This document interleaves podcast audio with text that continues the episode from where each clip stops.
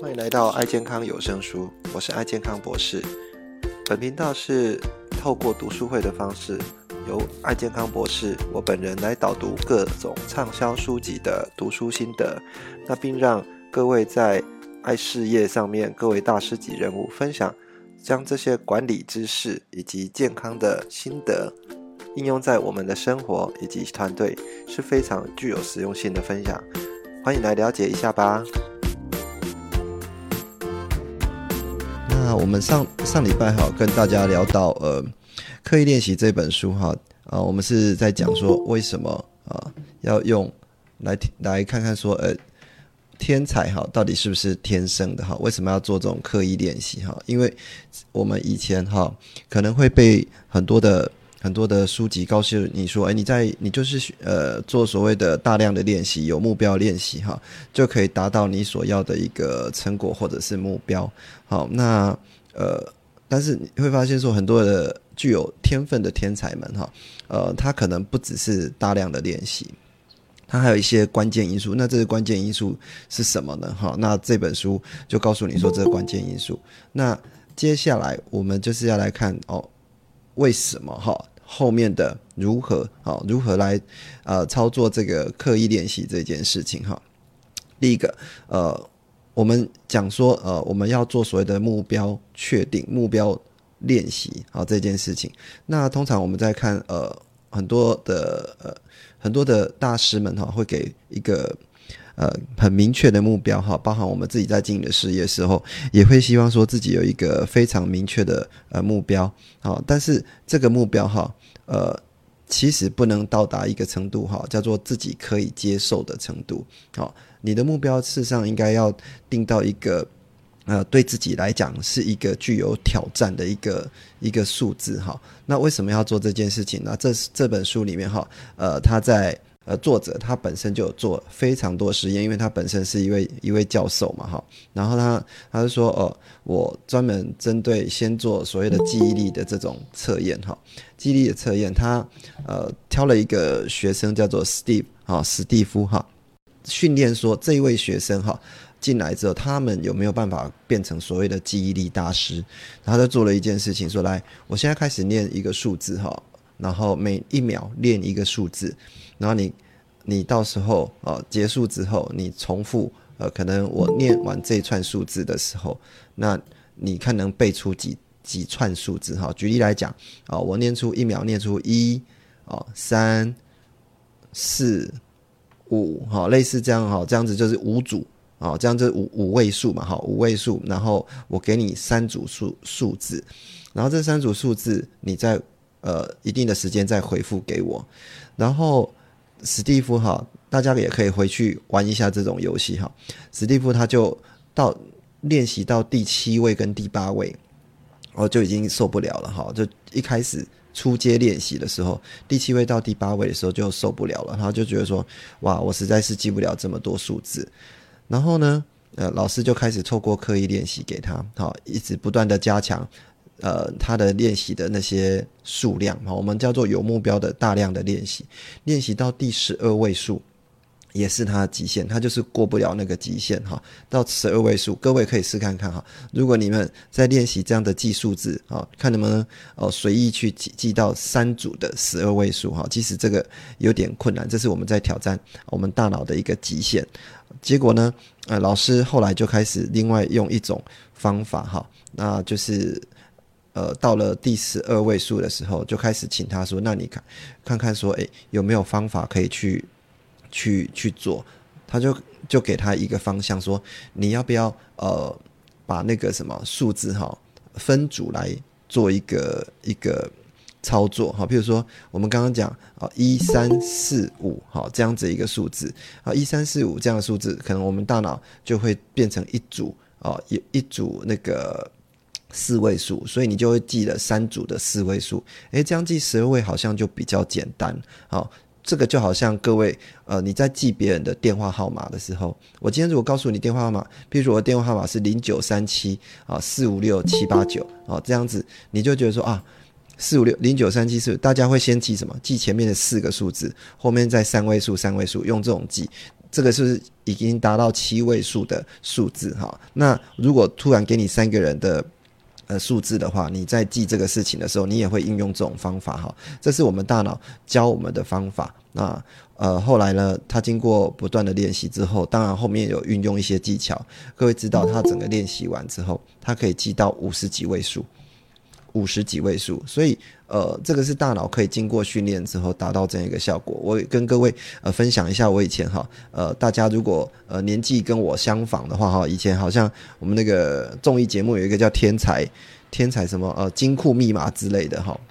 他是做了说，哎，如果你今天哈可以呃把这个金库密码记住的话哈，那你十位数字，譬如说左一右三右四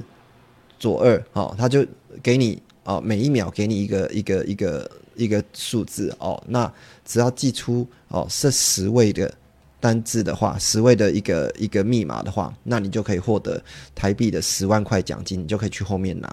那我有个同学哈，他他本身就就很聪明，他就用这种方式哈，那那就用这个方方法，他就就就拿到十万块。我说哇，你怎么这么聪明？他说这很简单啊，呃。那他是医学系的嘛？他说这很简单啊，好，譬如说哦，左一他就用台语，好叫几，右二他就用能，哈，右二他就用二啊，然后几二哦，四四五，他就在那边念这些数字，最后把这个数字哈变成一种哈，他可以记住的一种概念，可能是说哦。仅能哈，他就是开始用这种习惯去去连接哈。他说这十个数字是很容易背出来的，所以他十万块跟我讲说，你只要练习一下。他说我已经在家里练习很多次了，那练习完之后我就去挑战，就把十万块拿到。所以这个是一个有目标而且又有策略的一个方式哈。但是他他还有另外一个更厉害的在后面哈。然后等一下要跟各位讲哈，这是什么大脑里里面的一个。一个很厉害的地方，那这个具有挑战性的哈，那这这里面哦，就是在包含呃，各位都知道跑马拉松嘛哈，跑马跑马拉松以前哈，那你要达到啊一一定的呃，大家在跑马拉松可能呃达到呃四小时到五小时好这样的一个记录。好，在一九零八年的时候，要达到这样子啊，把全马啊跑完的时候，哦，他达到这样一个数字，呃，后来呢，这个同一年一九零八年的的这个这个这个世界纪录的作者哈，他的记录一直不断的不断的好被人家被人被我们的后代一直超越，一直超越，到一九零八年的这个全马的这个马拉松的一个记录呢，事实上是。我们现在呃的马拉松的一个及格数字，各位这个很妙哈，他当当初的一个一个世界纪录是现在及格的啊数字，为什么呢？其实我们人类开始会去找。一些方法哈，一些一些呼吸法，一些练习的方式哈，不断的去超越好之前的人记录。那跳水比赛同一年，一九零八年也是一样，哦，也是发生同样的事情哈。那当然那一年发生了一个啊，在奥运里面发生一件事情，就是你跳水的时候，那个人因为练习不好嘛，结果后空翻的时候头去撞到那个什么跳台，所以呃流了很多血这样子，然后大家就禁止做这样的一个翻滚的动作，但是。各位现在看到的这些翻滚动作，包含三圈半啊、两圈半侧侧侧身转转体这些哈，这些动作呢，其实是呃那时候被禁止的动作，但是现在大家已经是很熟悉在练习这些事情，因为这个都是一个具有目标的一个练习哈。那最后呢，呃，我们。不要把目标这个部分哈定为所谓只有可以接受，你要超越，不断的超越你可以挑战的部分。然后呢，要去做到什么？要去做到学会哦，要会做这些事情。因为，譬如说你现在呃，各位早上起来哦，学会早起啊，学会读书，那个已经变成一种习惯啊。你今天哦。慢慢的习惯之后，习惯了这样的一个状态之后，你就再也不会进步哈，因为你的身体已经调节成这种这种习惯动作哈。那呃，如果你对于你的一个一个给自己的设定的一个一个要求哈，没有到那个程度的时候，其实就不会进步。所以这个是呃，他们在讲说刻意练习法跟目标练习法。的其中的一个差异，他现在是在跟各位讲说，我们大家都会先做所谓的目标设定，哈，那目标设定做一个目标设定法，目标练习法，对不起，那目标练习法有几个有几个重要的点哈。第一个就是要专注哈，你要专注。呃，譬如说呃，各位呃在。在练习这件事情的时候，那旁边不能有人啊去干扰你哦。那你可能一段时间，当然你不可能啊，譬如说呃在读书啦，或者是在做相关的一个一个工作的时候，那旁边又要接很多的呃电话或者什么，那你的效率一自然就会非常的差哈。那你一定要专注的把一件事情啊练习做完成。比如说各位想想看，你们在练习打字好了。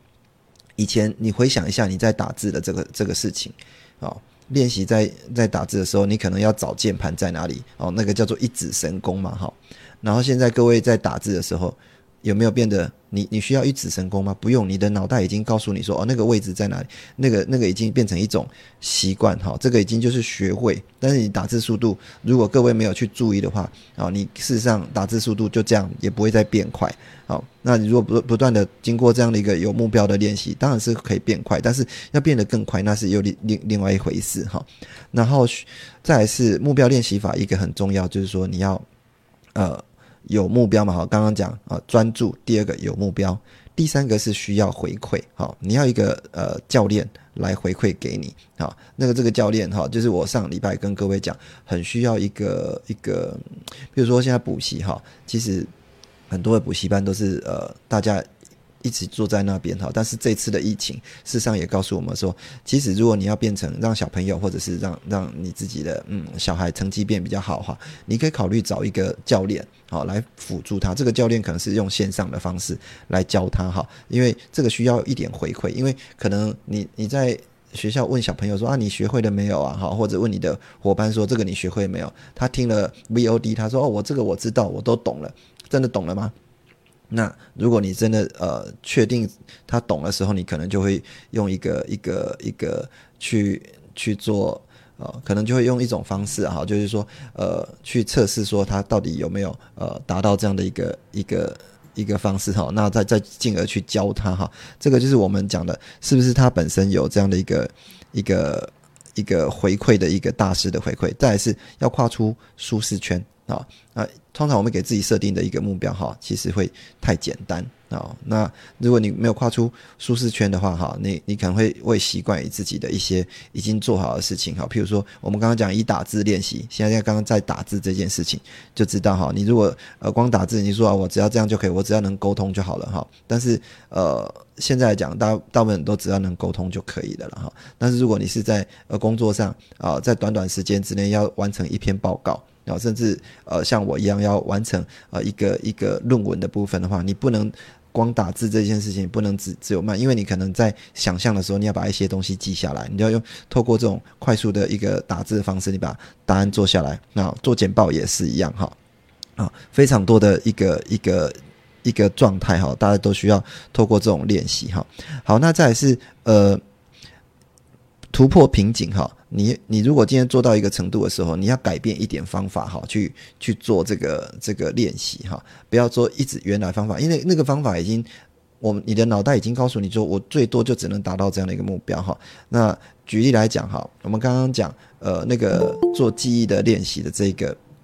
这个呃叫做史蒂夫哈，那老师跟他讲说，你你你现在哈呃。以以往他只能记到七位数、八位数已经是极限了哈，三组这样子。然后他老师就跟他说：“那你要不要两两一组，或者是四位数一组去记这些数字？”他就开始找到新方法，就又做做出了一个突破的新的一个一个方式哈。那各位可以想象说，如果你在你的呃事业上，或在你的呃一个工作上面啊，或者是在你的呃想要达成你的目标的一个部分的内容哈，那是不是有这样的一个？瓶颈的时候，那思考一下有没有其他方法？那这个其他方法，你要去模仿一些大师哈，他人家所做的一些一些动作，是不是跟你不太一样？哈，这是我们刚刚讲哦，一个呃目标练习里面哈，呃一个目标确定啊，目标练习法呃所需要的专注、有目标、需要回馈，以及跨出舒适圈，然后透过不同方法来突破瓶颈了。但是呢，我们的呃脑袋里面哈，事实上有一些。需要去了解它的一个架构哈。我们在做这样的目标设定的时候，事实上你要开始开始去转到我们的一个刻意练习的一个状态哈。比如说，呃，我们的脑袋跟肌肉一样，好，事实上是可以呃变成一种呃适应力哈，它会去做所谓的适应哈。那呃，举例来讲，刚刚已经有有有。提到说这些奥运的选手，那奥运选手从一九零八年呃马拉松，结果变成现在大家很熟悉的一个事情哈。那各位去想象一下哦，我们身体的一个极限到底有多厉害哈？那各位有做过伏地挺身吗？伏地挺身，各位想，我们目前来讲，呃，可以做到的极限哈，可以最多可以做到几下这样子。好，那当然以前来讲。如果一一口气哈可以做到五百下，呃，这已经算很厉害了嘛哈，已经算很厉害了啊。然后结果嘞，后来有日本人一个吉田大师哈，他就呃透过不断的练习，让他的身体哈有适应力，他竟然达到了一万下的伏地挺身啊，一万下啊，我觉得有点变态哈。好，那另外呢，呃，在捷克的选手也是一样哈，大家去有看过人家那个拉单杠哈，拉单杠，各位想象一下，拉单杠最多可以拉到几下？啊，这个这个也是一样哈，也是有点变态哈，拉拉单杠竟然拉到七千六百下啊，所以大各位想象一下，你拉单杠可以拉到七千六百下，那我们身体的适应力有多强？那大脑的适适应力也是一样哈，它。这些科学家哈，他就开始去观察哈，呃，你要我们大脑会顺着我们的一个心智哈，你的习惯去做神经元的一个变化啊，什么意思呢？就是说你如果呃慢慢的习惯去不断的去练习这件事情的时候，那你的大脑的神经元会跟人家不太一样，它会做很多的连接啊，对，呃，那这个大脑。举例来讲，哈，伦敦的计程车，好，各位如果有去伦敦知道的话，哈，你不要想说去伦敦租车，哈，用导航想要去某个地方，哈，因为伦敦是是一个几上千年的一个城市发展的城市，哈，所以它当初在发展的时候就已经是啊，在都市计划里面不会像我们现在讲的呃棋盘式啊什么样的一个都市计划，它它它的一个一个整个道路就是一个乱，哈，所以连那个 Google 哈。可能都会把你带去不同的一个一个地方，好，那这样的一个一个结果。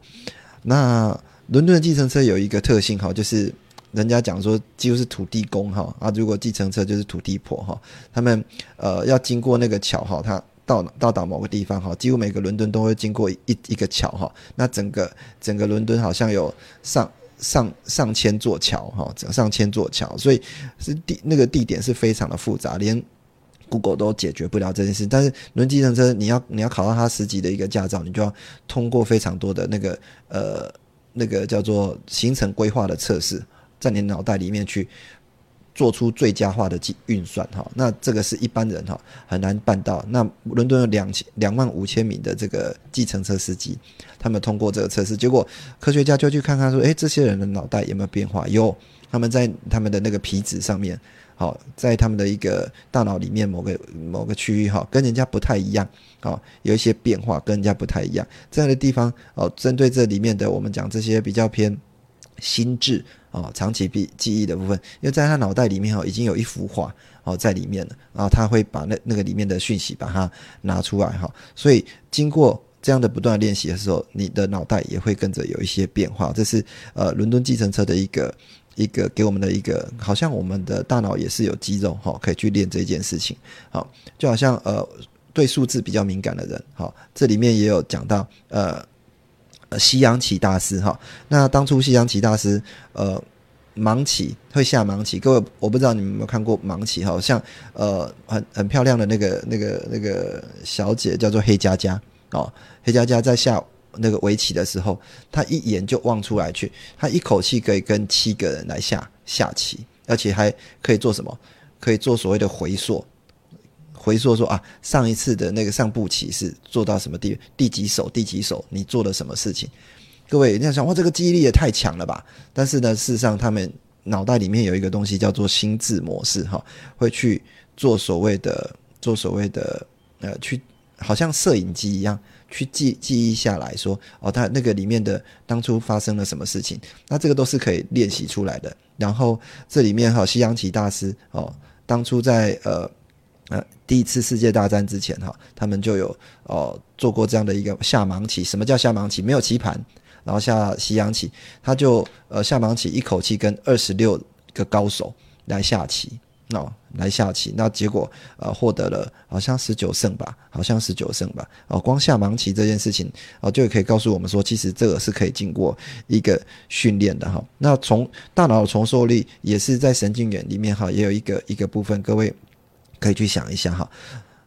呃，视障人士或者听障人士，各位视障人士不是都要用那个触点哈，用那个点字的部分去呃达到这样的一个。呃，看看书要那个看那个点字哈，你去摸看那个点字就觉得哇太困难了。那个这个叫做一，这个叫二。如果你们去坐电梯，可以看到旁边有那个点字的部分。那视障人士呢，其实经过长期的训练的时候，他脑袋里面的本来是专管视觉的一个区域的地方，他们就会改成用触觉的区域来取代这个视觉，所以他们的脑他们的一个触触感哈，事实上已经转化成这样的一个视觉部分哈。那包含呃老花眼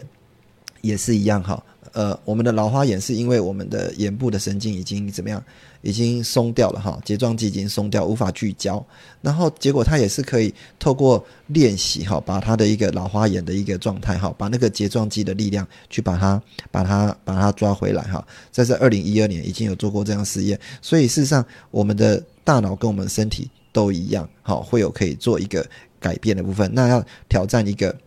恒定性哈，你的大脑也不断的告诉你说啊，这样已经够了哦，这样已经可以了哦，不要再这么认真好。其实你的心里的声音都会做这件事情，所以你的目标要很确定哈。那要告诉你的大脑说，我要跨过这这道墙哈，因为你的大脑本身就会有一个恒定性，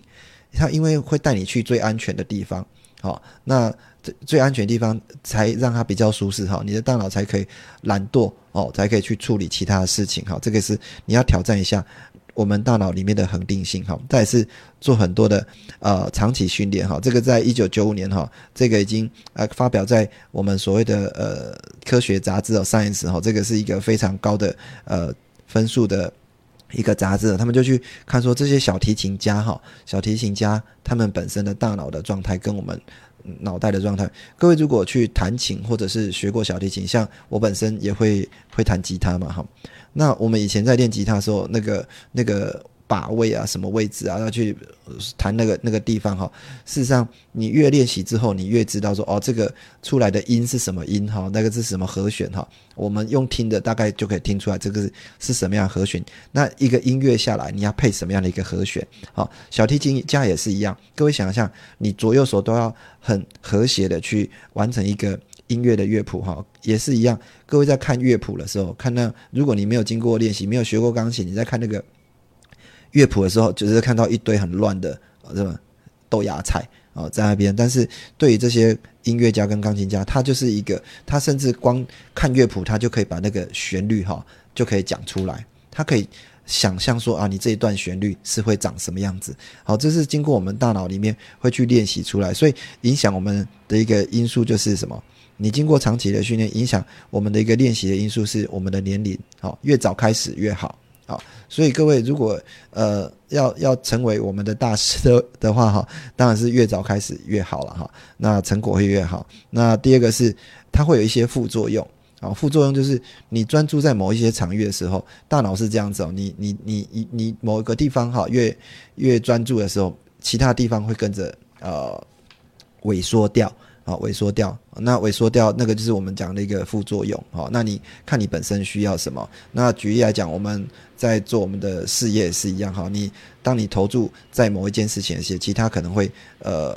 呃会稍微忽略掉，会稍微忽略掉。但是这个要回到哦，我们的价值观是不是需要做这件事情？哈，再是呃，当然是需要做一些维持啊。哈，那呃，大脑告诉我们说，你要呃打造。甚至你要去打造潜能哈，所以你打造潜能不能只有够好就好了，你还要还要不断的去挑战，跨过这个极限哈，不要让自己觉得说啊这样就可以，这样就可以了。所以每次在设立目标的时候，不要想告诉我说啊我只要啊达到销售大师就好了哈，那达到销售大师就完成你人生目标哈，那这个这个有点 low 哈，那最后你就变成消失大师哈，这个是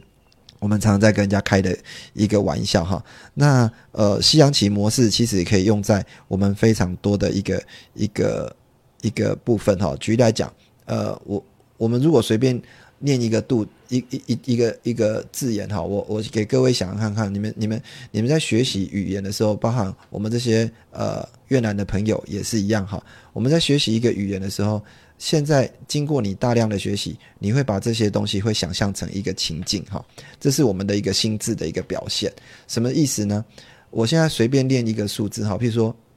主字习学画技，大家说主字习学画技啊，告诉你说，哎，我再请你再重重复念一次，你可能会记住，但是我再过三分钟再问你说，我刚刚讲了什么？你可能会记想不出来说哦，主治习学化剂，好，但是我告诉你说哦，把这个顺序稍微排一下，叫做自主学习计划，诶。你就知道说哦，这个是一个有意义的一个一个事情，因为我们大脑会去记这种什么，记这种有意义的事情，哈，他会去做所谓的。所以我刚刚讲了什么数字，刚刚讲了什么样的一个语言，你可能再过一个小时，我问你说，我刚刚在那时候讲，哦，你刚刚讲的自主学习计划，就是这七个字的一个排排列组合，因为我们大脑会去做所谓的这种适应的部分，会，所以你们现在在看书的时候，有一些人看书为什么看得很快，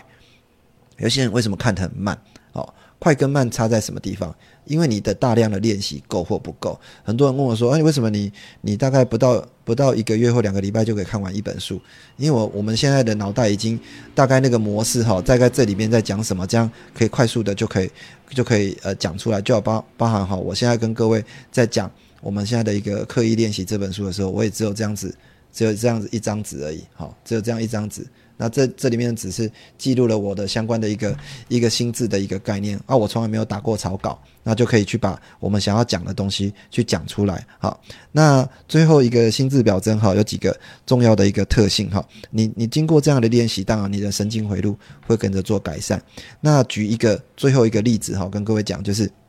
与医师来讲哈，什么样的医师哈会是一个。好医师哈，你当初要念医学院的时候，像我们要念医学院的时候，如果你心智表征，它会帮助你做什么？它会帮助第一个，它会帮助你理解这些资料。各位，我们在医学院要看多少的原文书啊？要看多少的资料？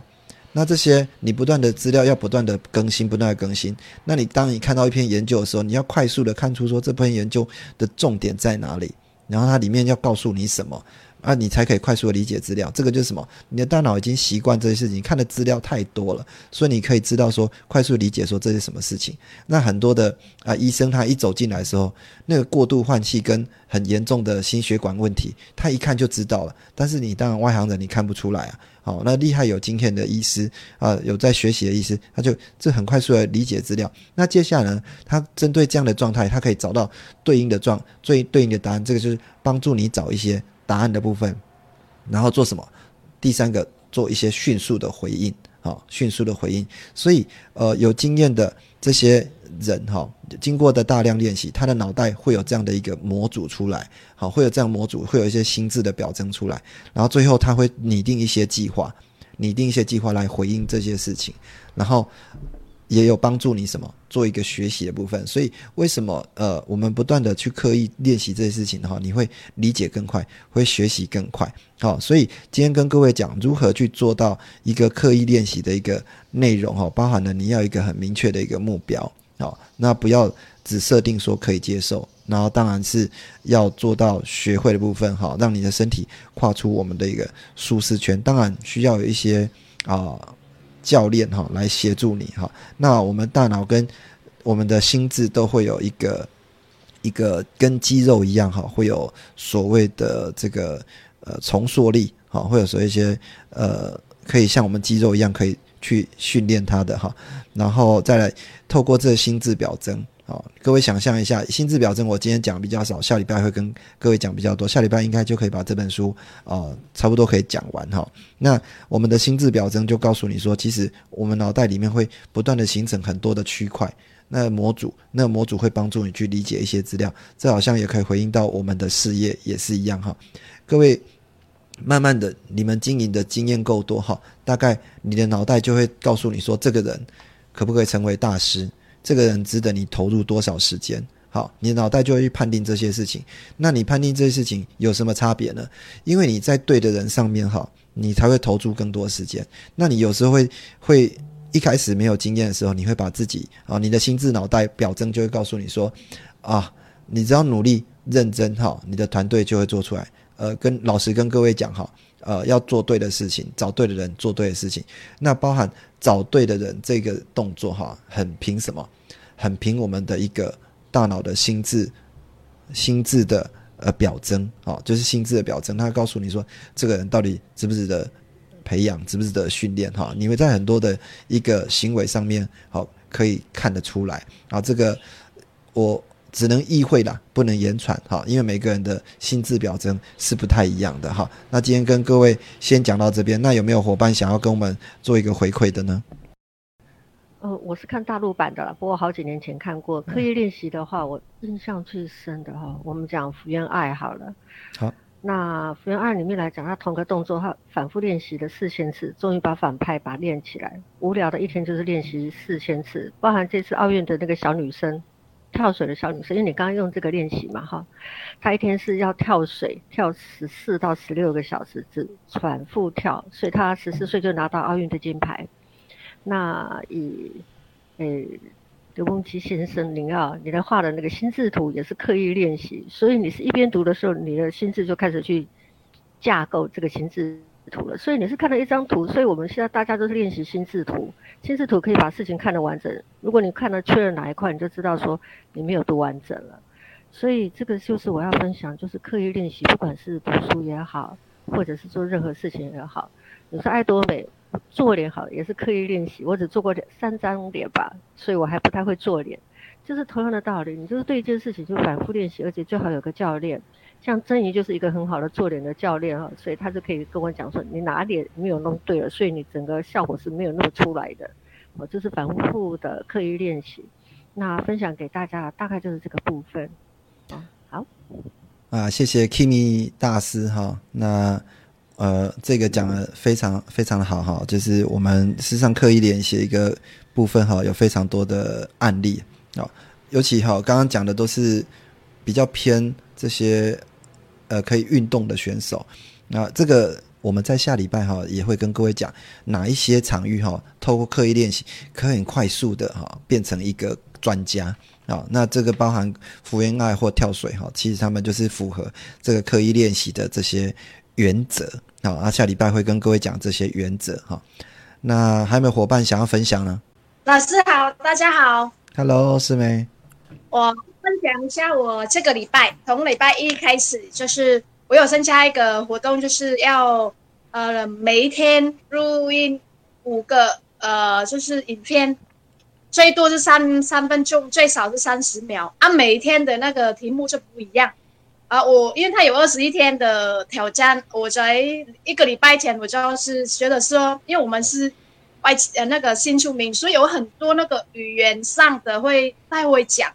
可是一直看很多同学他一直分享好棒哦，所以我说决定了说，不管怎么样，我是一定要跟他们可以，所以我就是开始念，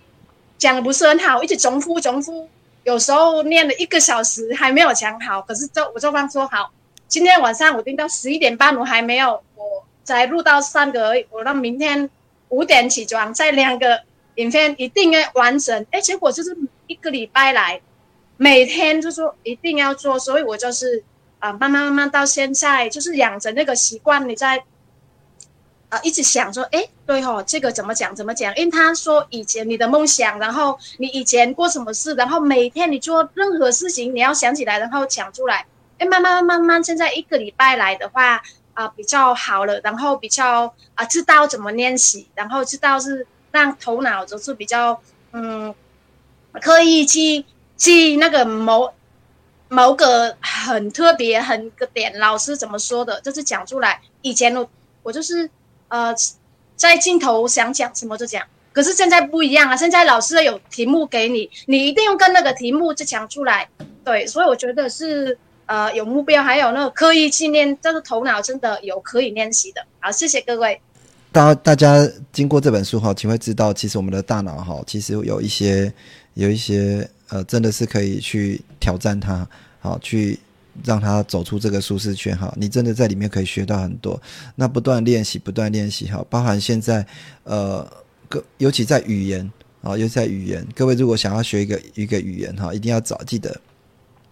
不能说我只是背单字。啊，不能说我只是呃听听那个，你除了不断模仿之外，你可能要找一个老师跟你对话，然后那个是最快的。啊，老师教你这个，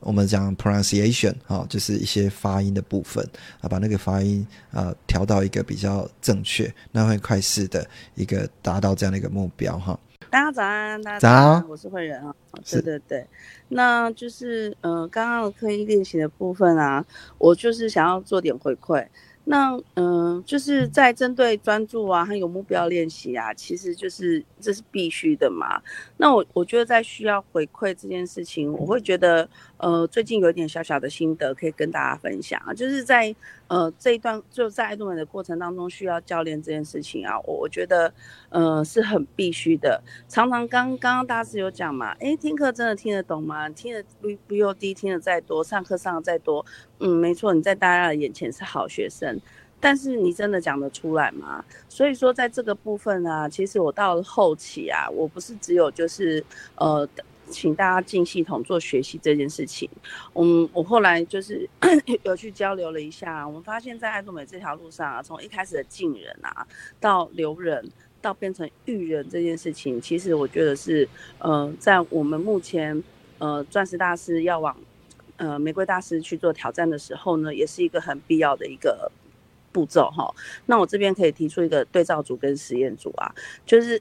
其实我本来的幼区是比较弱的，但是我改成就是用育人这件事情啊，让他们就是在呃把舞台交给他们，从一开始的结结巴巴到现在的哦，每个人站上台都讲的比我还厉害，然后还言之有物。但是我的左区啊，本来其实都是很厉害的业务咖，嗯，但他们在就是从让他们就是可以就是自己上台讲课，然后就是学习之后哦，然后把呃重点整理完之后再把它讲出来这件事情，他们其实是比较抗拒的。但是你会发现呢，我的幼区伙伴啊，哦，开始慢慢自己的。成长，成长，再成长，到现在我放手给他们，他们都很独立之外，甚至业绩呢，常常一度就会超过大区的那个业绩这样子。所以现在会员的左区跟右区其实是很平均的。所以这边呢，可以给大家一些回馈啊。那另外就是说，